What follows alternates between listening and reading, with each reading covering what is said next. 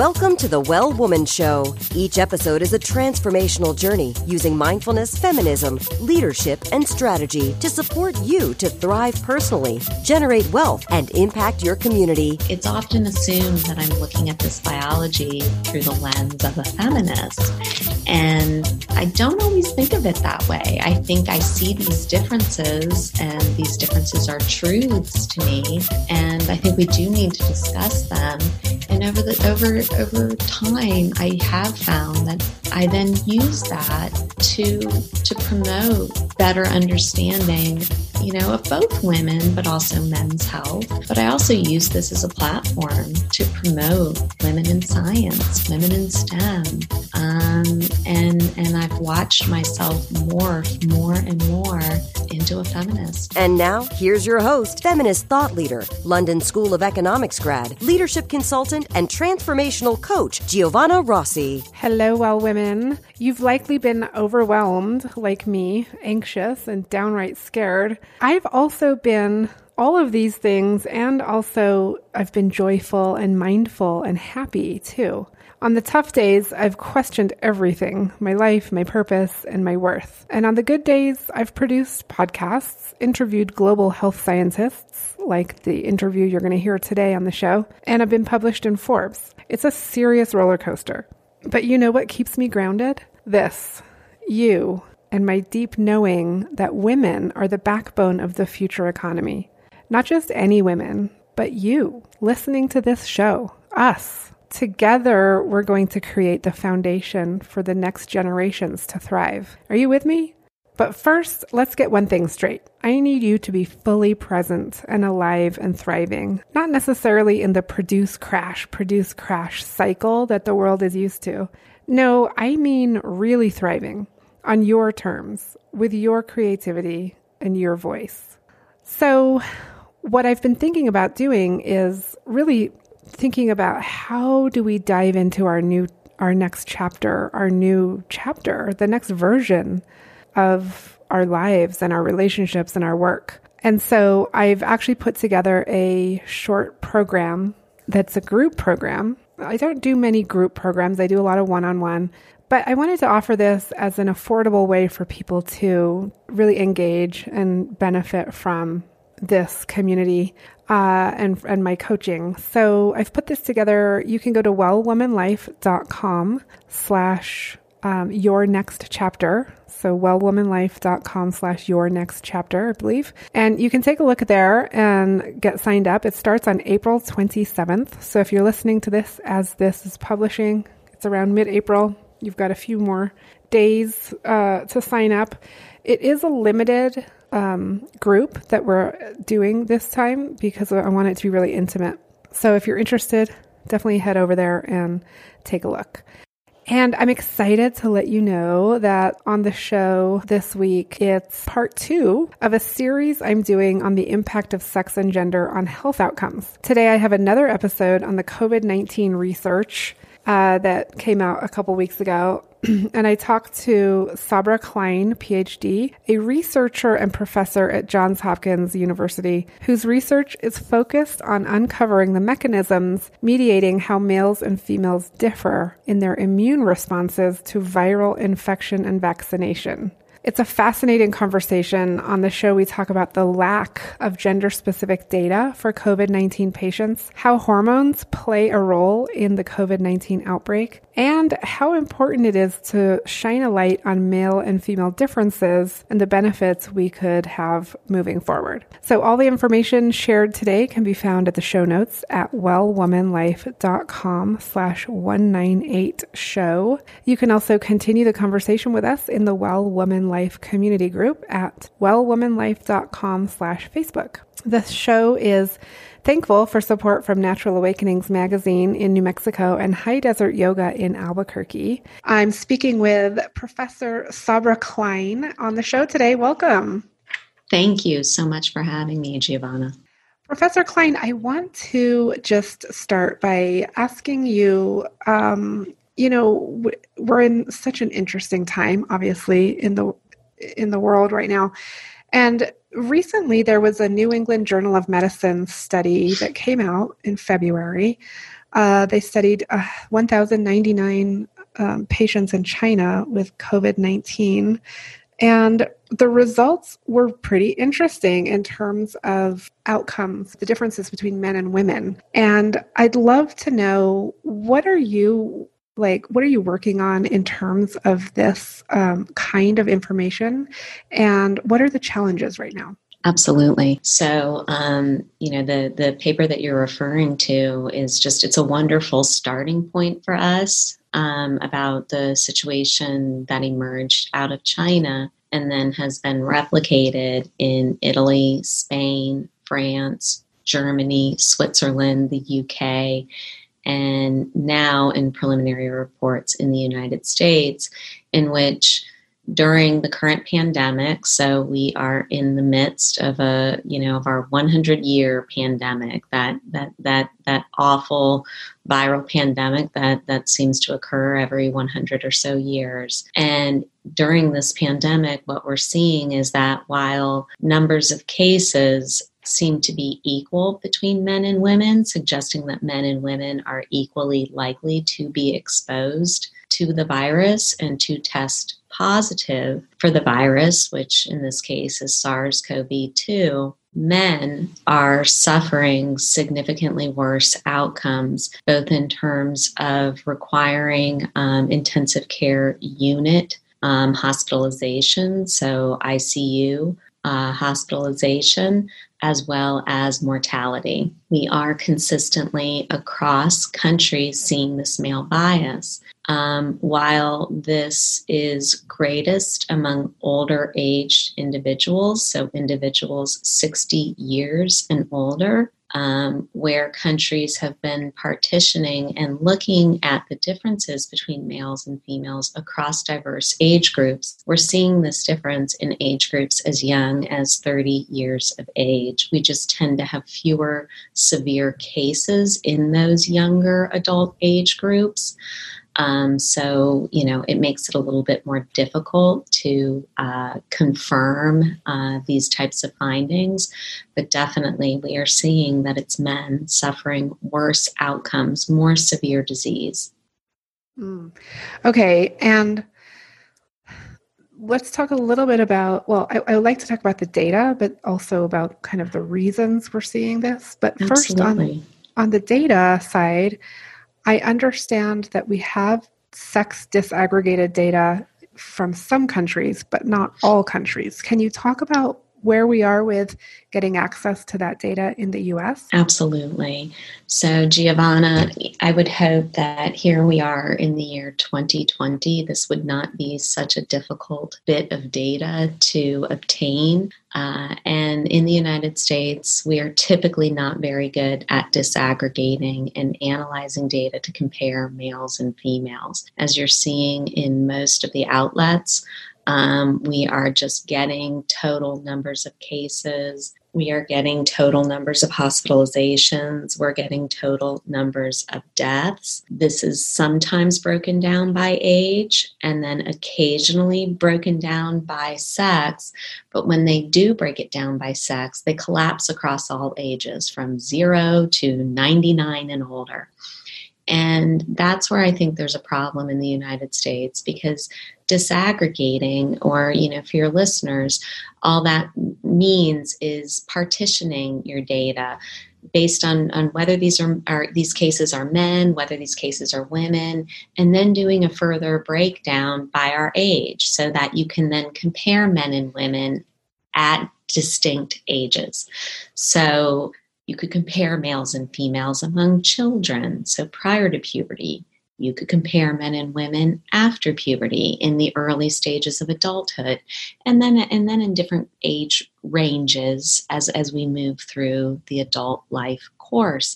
We don't do that in the United States, but many of our European uh, counterparts, as well as China, as well as the UK, have done just that, which is how we've been able to make this very uh, consistent observation that that both older age and being male are risk factors for more severe outcomes.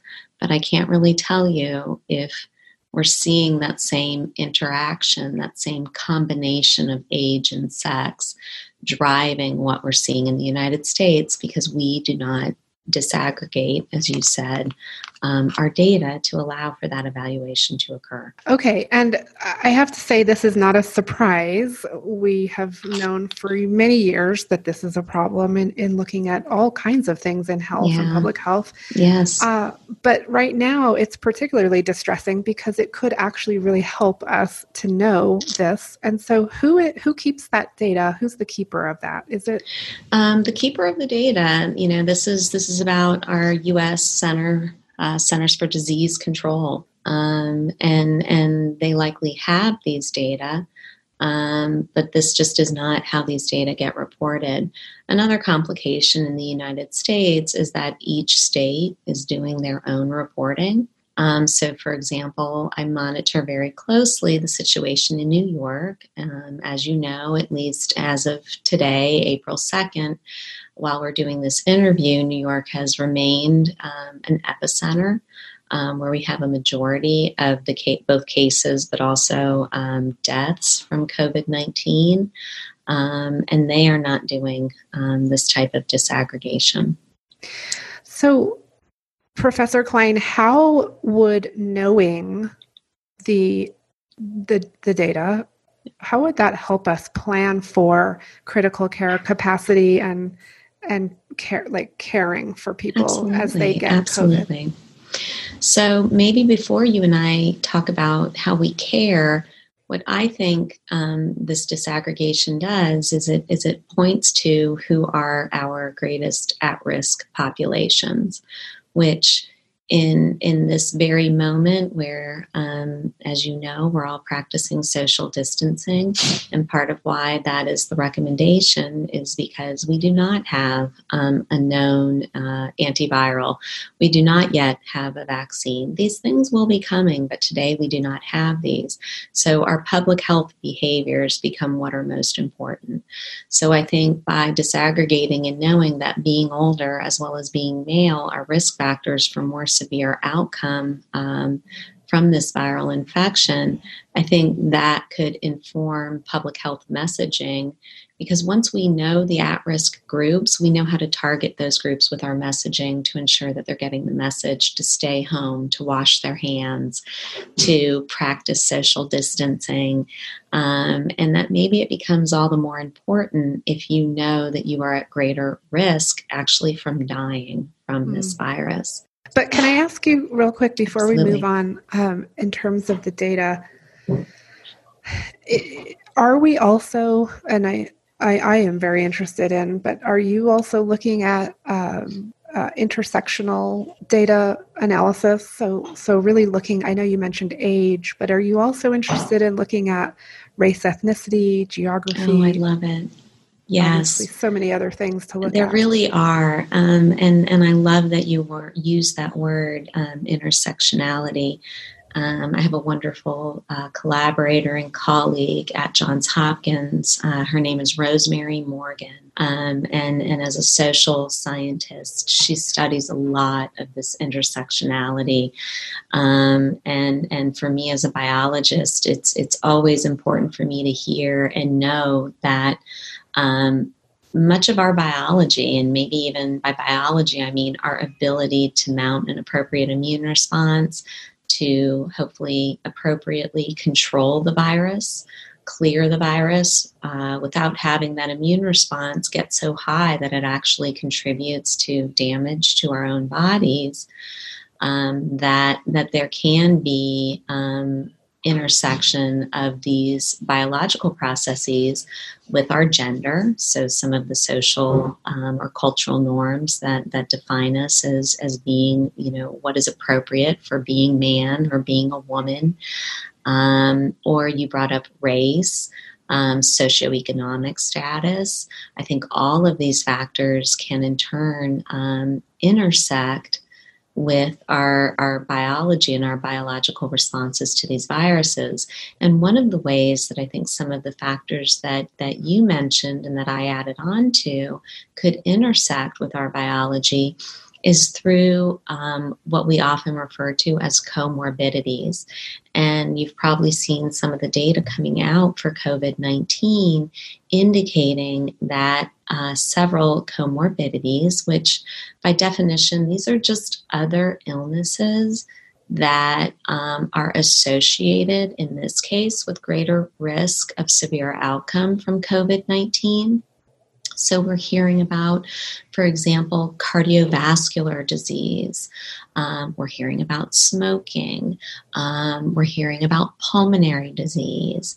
Um, there have been some speculations, I haven't actually seen data, but about diabetes or obesity. And so we know that, that some of these other health conditions um, or even lifestyle choices like smoking, can be associated with socioeconomic status, with race, with ethnicity, even with gender. Um, and that by having some of these other diseases, this can impact our biology, and this might impact how well we can fight or control an infection like SARS CoV 2. Mm. Okay. And, you know, when we see this data coming out that that actually men are there is pretty solid evidence that men um, are actually dying at higher rates than yeah, women. Yeah. Um, and we start looking at some of the reasons.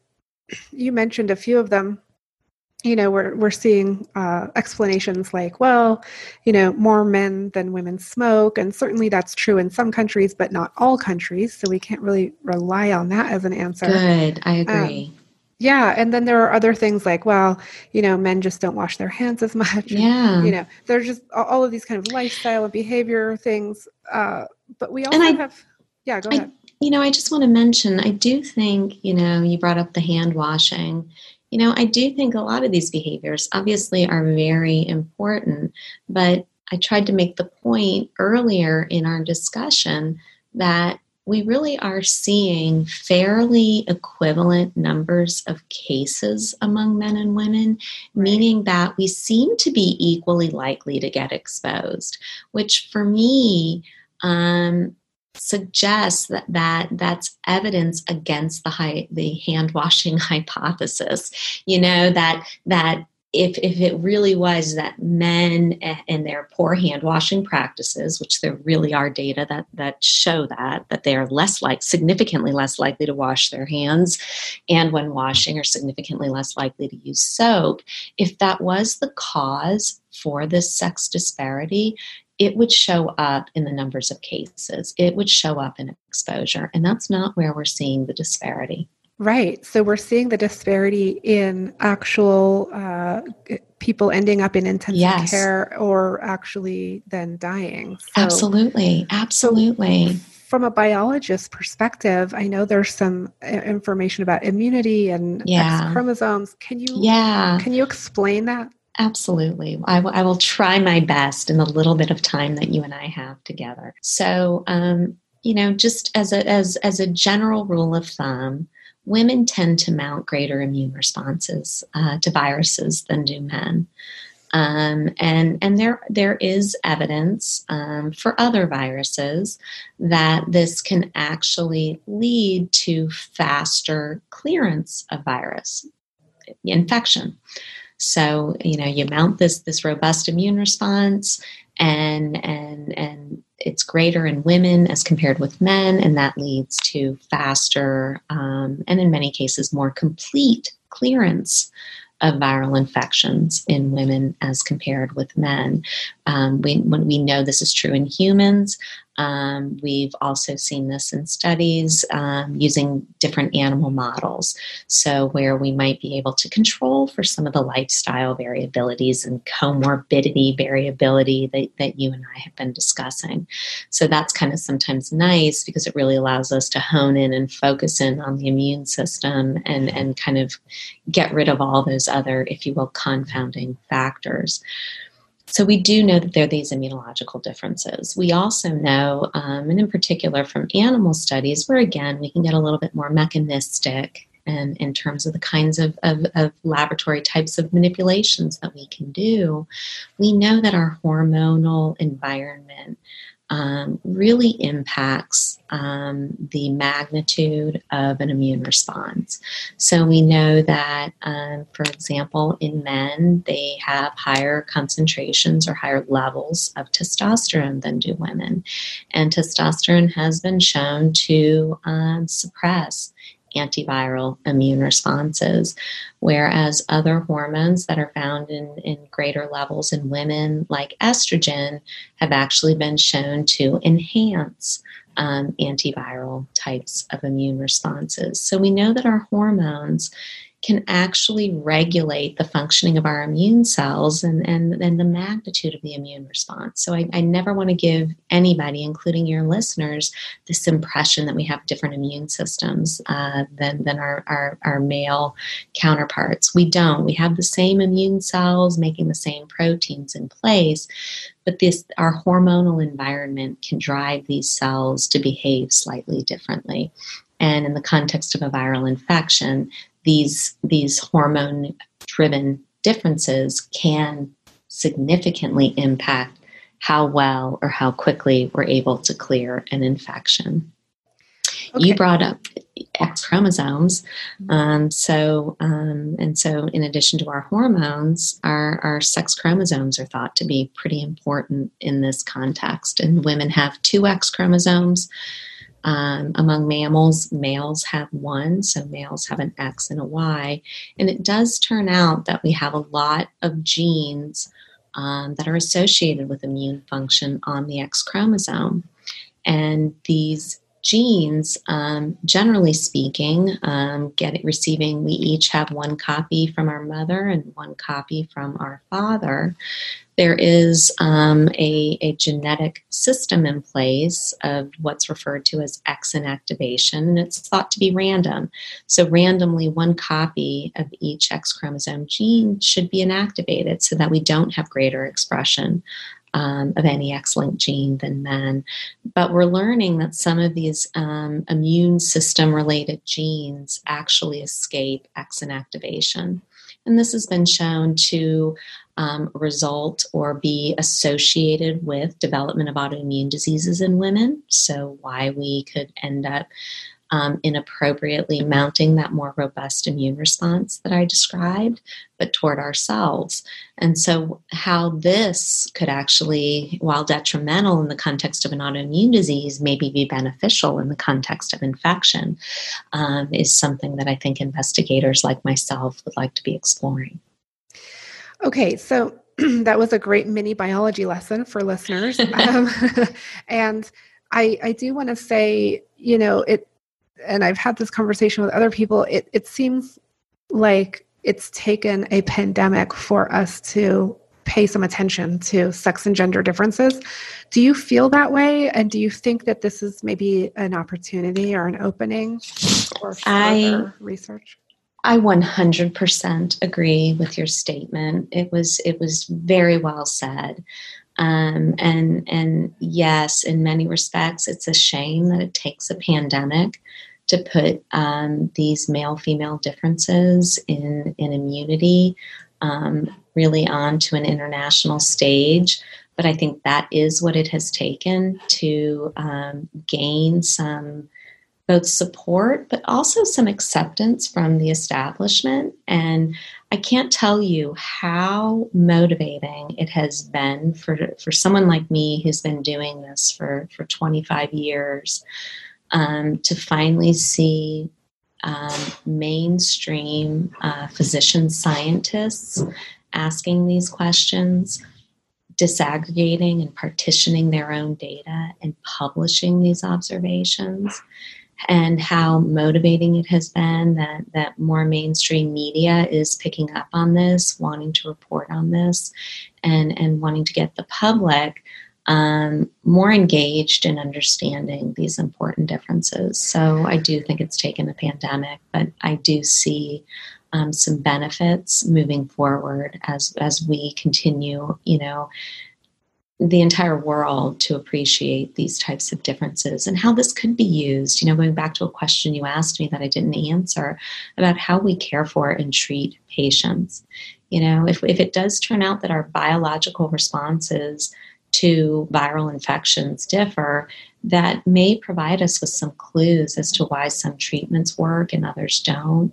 Maybe they're working in some patients, not others, and and maybe considering um, sex as one of the variables that needs to be considered um, in this concept of how we might personalize treatments. You know, we can have, and, and you know, and you could probably list them. We've got a lot of drugs that are being considered right now um, as potential um, antivirals to help help manage um, this the COVID uh, nineteen pandemic right now, and they're not all working equally well. And and in many cases, you know, I can't help but wonder if if sex is a factor that needs to be considered when evaluating whether a drug is or is not working. And so I do. I hope this starts to really impact um, and become one variable. It's not the only variable, but one variable that that we start considering when we evaluate treatments. Yes, and I was going to end there, but I just feel like I have to call out uh, that for listeners. Just um, I feel like I'd be remiss for for not saying that you know for years we've had clinical trials and research really pretty much uh, exclude women from from the research and from the trials. And and there were lots of explanations for that and and all of that. And now we're you know we've seen a push to include more women in clinical trials because essentially we've got all of these um, solutions that really were only tested on men. And so now we, we we have seen a push for more women in clinical trials but but not enough and and what do you say about that? So, you know, you do. You raise a very um, important point about the history of excluding women from clinical trials. And, and while, um, at least in the United States, um, you know, Congress uh, required uh, a, a, change of this in the 1990s and required that clinical trials um, include women. And, and and over the past several decades, we have seen a dramatic improvement. Um, even most recently, when the US Government Accounting Office looked at, at clinical trials sponsored by at least by the US government, so I can't speak to private funding, but those funded by the US government, you're actually now seeing more women than men enrolling in clinical trials.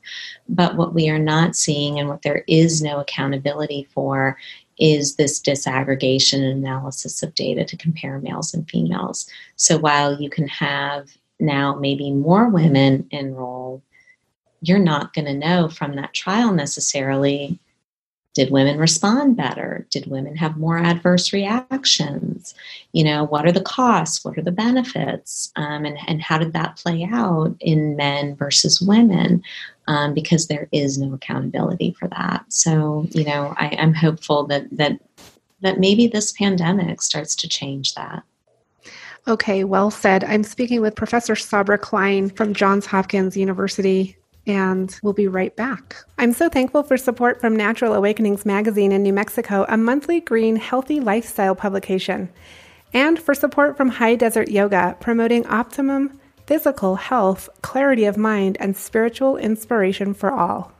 Many of you have followed my journey from consulting to women's leadership and empowerment, starting a nonprofit, raising two kids, and everything in between. I've really taken some time this year to focus in on where I can help the most women with their own desire to create social impact and also a good income for themselves and their families. As my consulting and coaching practice is growing, I found that one of my favorite things to do is the free discovery sessions.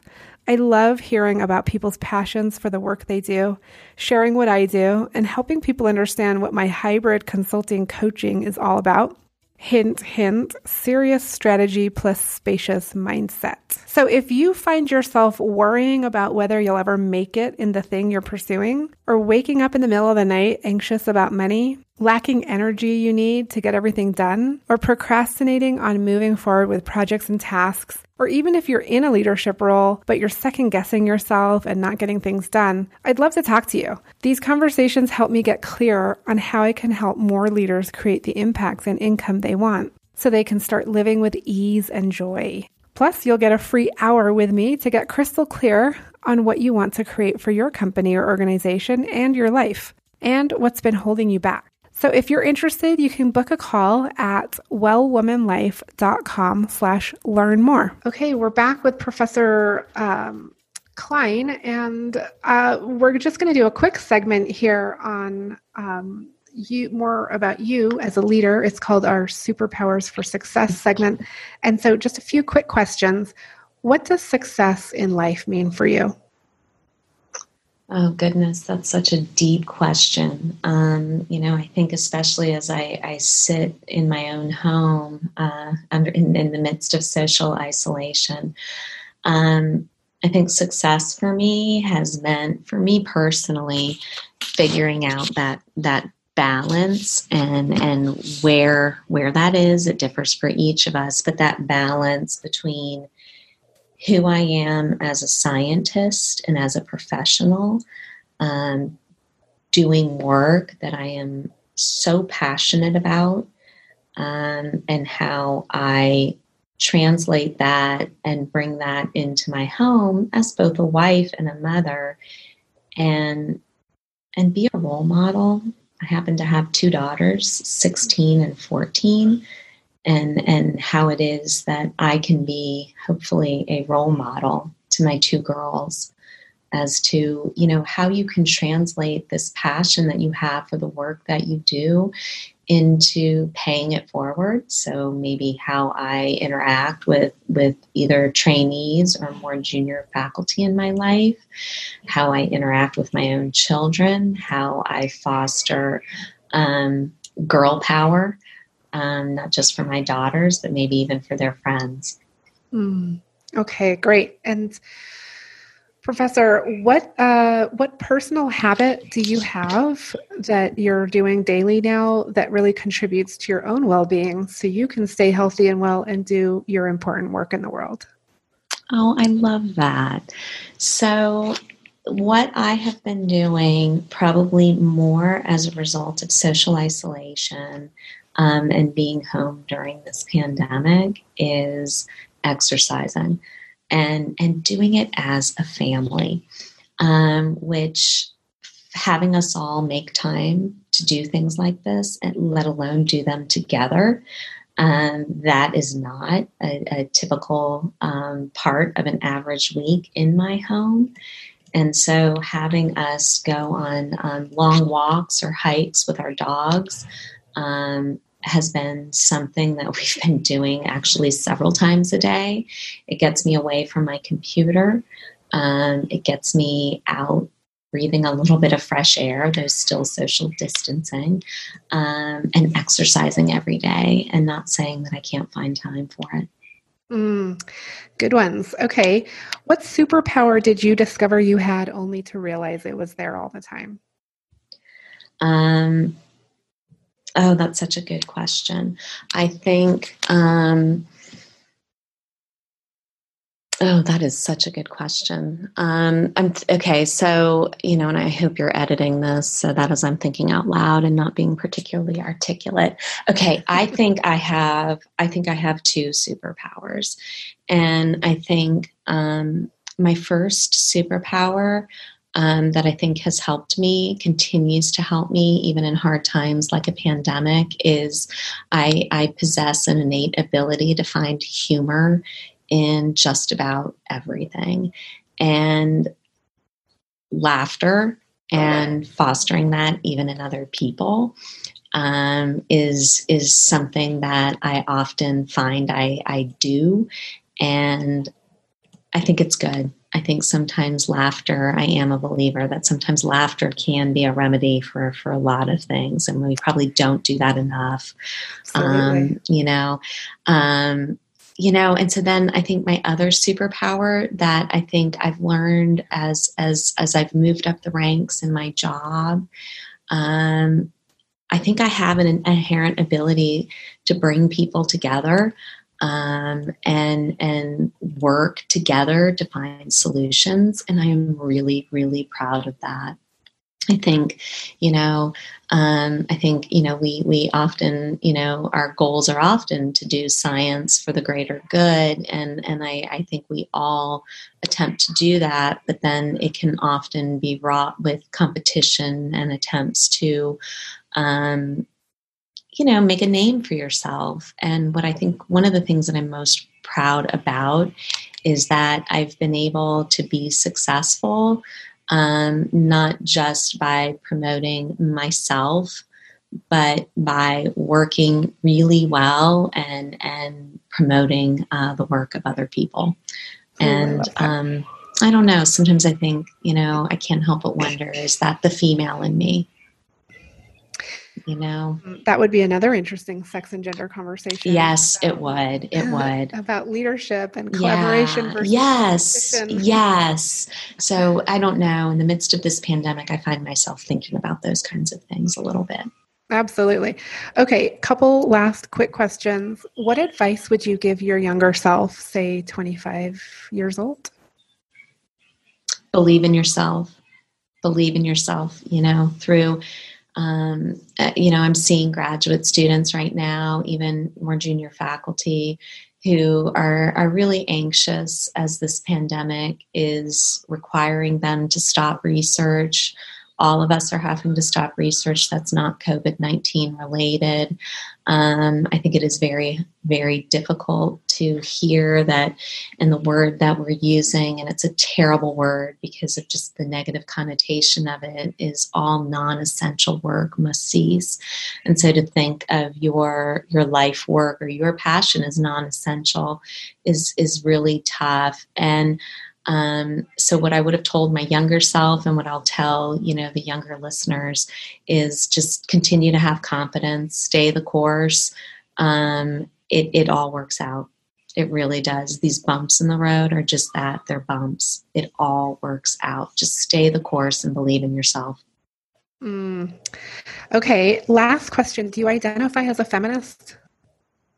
Yes, I do. Um, and, and, it's it's it's I, well, here's what I'm thinking about and why I, why I'm uh, I'm I'm losing my words for you. Um, I was once one time at a conference. I was um, in, an, in another country. It was actually a South American country, and I was introduced as an immuno feminist. Um, and I thought that was a very, you know, interesting way to introduce me. I don't know that it was intended to be a kind um, remark, but it was a remark nonetheless. And you know, because I study male female differences, it's often assumed that I'm looking at this biology through the lens of a feminist. And I don't always think of it that way. I think I see these differences, and these differences are truths to me. And I think we do need to discuss them. And over the over over time, I have found that I then use that to to promote better understanding, you know, of both women, but also men's health. But I also use this as a platform to promote women in science, women in STEM. Um, and and I've watched myself morph more and more um, into a feminist. That's a beautiful way to wrap up the show. Uh, Professor Sabra Klein from Johns Hopkins University, thank you so much for being on the program today. Giovanna, thank you so much for inviting that's it for our show today. Remember, if you need support to live your well woman life, head over to wellwomanlife.com slash Facebook to join our community. As a reminder, we are on NPR every week, so be sure to tune in at npr.org slash podcasts and search for The Well Woman Show. If you enjoyed today's show, please take a moment and subscribe and leave a review. This helps raise visibility, which is super helpful when it comes to producing the show every week. For feedback, comments, or just to let me know you were listening, find me on Facebook, Twitter, and Instagram at Well Woman Life. I'm Giovanna Rossi for The Well Woman Show. Until next time, have a super powerful week.